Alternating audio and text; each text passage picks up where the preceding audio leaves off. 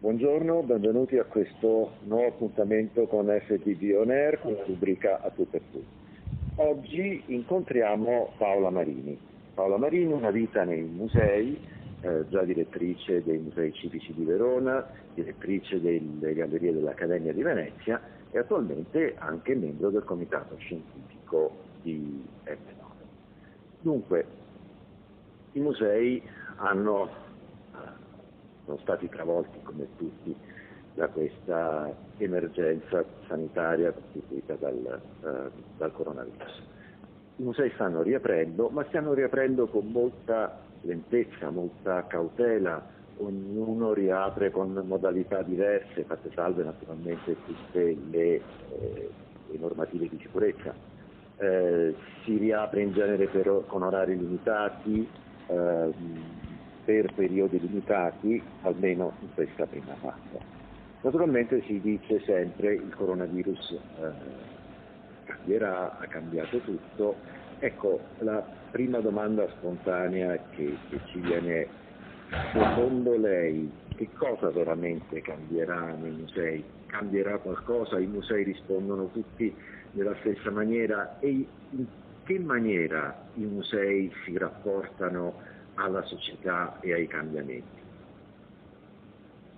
Beh, innanzitutto grazie di questa domanda, abbiamo avuto il tempo per riflettere e anche eh, scambiare opinioni, come in moltissimi altri settori eh, della nostra società la chiusura per un museo è un fatto profondamente anomalo che in passato si è verificato sostanzialmente solo durante la guerra e questo eh, sarebbe uno degli aspetti che giustificherebbe questa metafora dell'emergenza coronavirus come guerra che mm, non riteniamo appropriata ma in questo caso, in questo caso sì.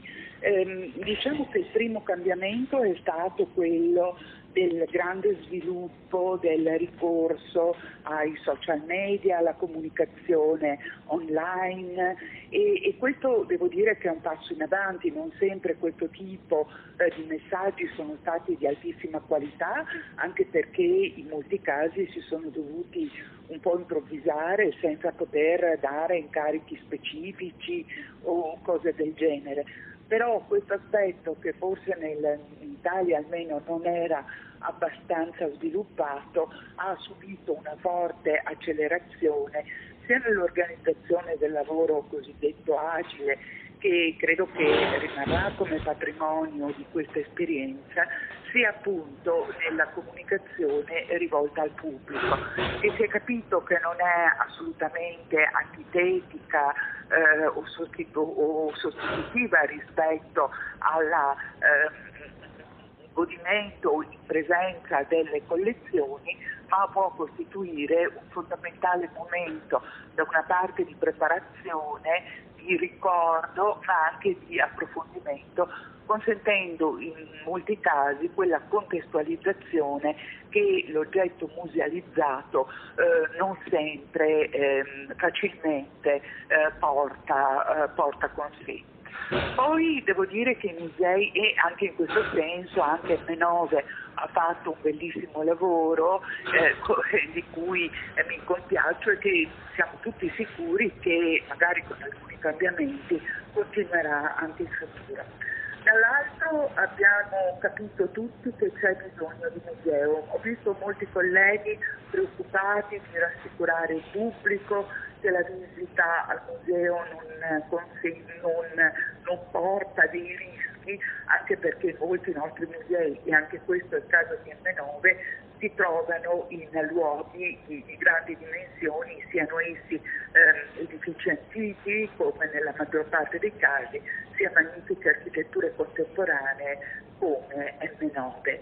Ma in realtà mi sembra una, quasi una preoccupazione un po' di troppo perché il pubblico sta rispondendo molto bene all'apertura, io vedo il caso delle gallerie dell'Accademia di Venezia che hanno aperte per prime tre musei veneziani il 26 di maggio, il pubblico che è circa la metà, non un decimo, è circa la metà di quello che era passato, vuol dire che c'è una grossa risposta da parte di quel pubblico di prossimità eh, di cui tutti parliamo e un forte desiderio di quello che è stato definito lo slow museum, la visita lenta, concentrata anche su poche opere.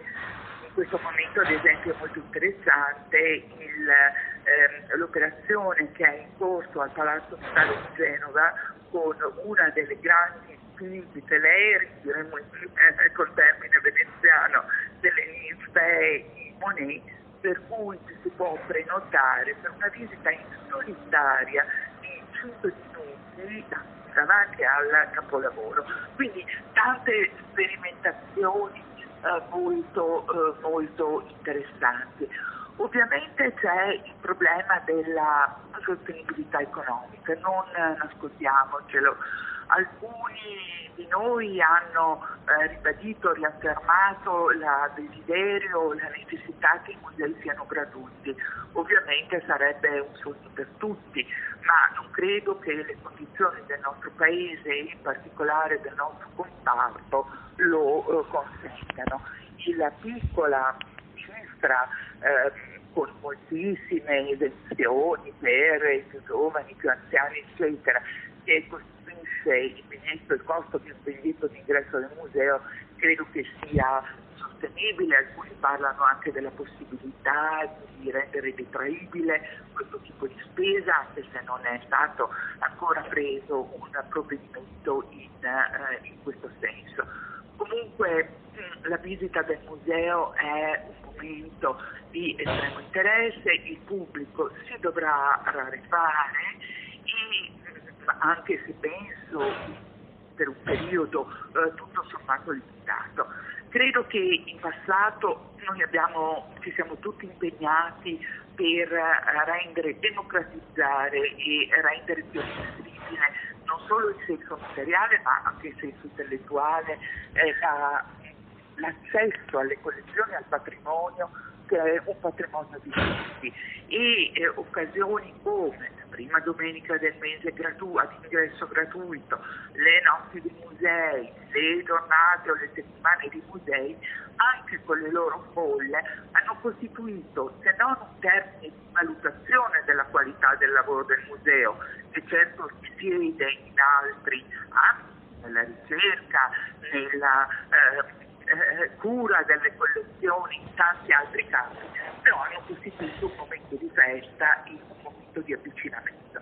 Adesso l'avvicinamento sarà diverso, sarà eh, più eh, concentrato magari meno opere, più curato ancora da parte dei, eh, degli addetti, del personale che lavora nei musei, vale a dire siamo tutti chiamati ad accogliere eh, ancora di più i visitatori in maniera personalizzata di quanto non abbiamo fatto in passato. Eh, vedo che appunto in queste riaperture tutti i direttori, i conservatori erano proprio sulla porta ad accogliere i visitatori come degli ospiti graditi. Succede anche nei ristoranti dove almeno per un po' eh, i clienti sono, o nei bar sono trattati come dei piccoli principi. Ecco, è un'esperienza interessante, probabilmente eh, ci porterà successivamente ad un momento di equilibrio tra magari la folla come momento emblematico e il visitatore accolto come un ospite eccezionale, ecco, probabilmente eh, come sempre l'equilibrio eh, starà, starà nel mezzo. Bene, Dunque, il, eh, questa emergenza sanitaria eh, ha accentuato una trasformazione dei musei che era in atto già da 20-30 anni. Quindi i musei non più come torri d'avorio isolate da un contesto sociale, isolate da una uh, comunità, ma come uh, fornitori di servizi culturali al servizio della collettività. E questo aspetto dei musei che forniscono un servizio culturale è stato eh, messo in piena evidenza da una, una normativa emessa dal, eh, dal, dal Ministero dei Beni Culturali in cui la fruizione del patrimonio è stata messa tra i servizi essenziali per tutta una serie di limitazioni, tra cui anche quella, la limitazione del diritto di sciopero. Ecco, eh, quindi il rapporto musei e comunità. Alla fin fine tutti i musei sono espressione di una comunità, non esistono musei eh, isolati. Secondo lei questo rapporto come sta, eh, come sta evolvendo? Sono veramente i musei un'espressione diretta o indiretta dei valori di una comunità? Sicuramente non solo nelle loro collezioni, ma anche di luoghi dove i musei sono, di nuovo è il caso di M9, e nell'interpretazione che questo insieme di collezioni, nel loro arricchimento, nella loro mediazione viene proposto. Ci parliamo oggi dove nuovo quello straordinario documento che è la, la Convenzione di Faro ha subito purtroppo un nuovo stop nella adozione da parte del Parlamento italiano. La Convenzione di Faro è un documento rivoluzionario che ribadisce proprio anche la responsabilità sociale e i diritti, ma anche i doveri che le comunità hanno nei confronti eh, di questo loro patrimonio e che sicuramente ha fatto nel tempo, grazie al lavoro di tantissimi delle comunità stesse, del personale dei musei, dei grossi passi in avanti. Io credo che eh, questo diciamo, anno non vogliamo fare previsioni in cui l'emergenza Covid eh, ci costringe comunque a, a cambiamenti, modifiche molto significative, costituisce un passaggio molto interessante anche da questo punto di vista.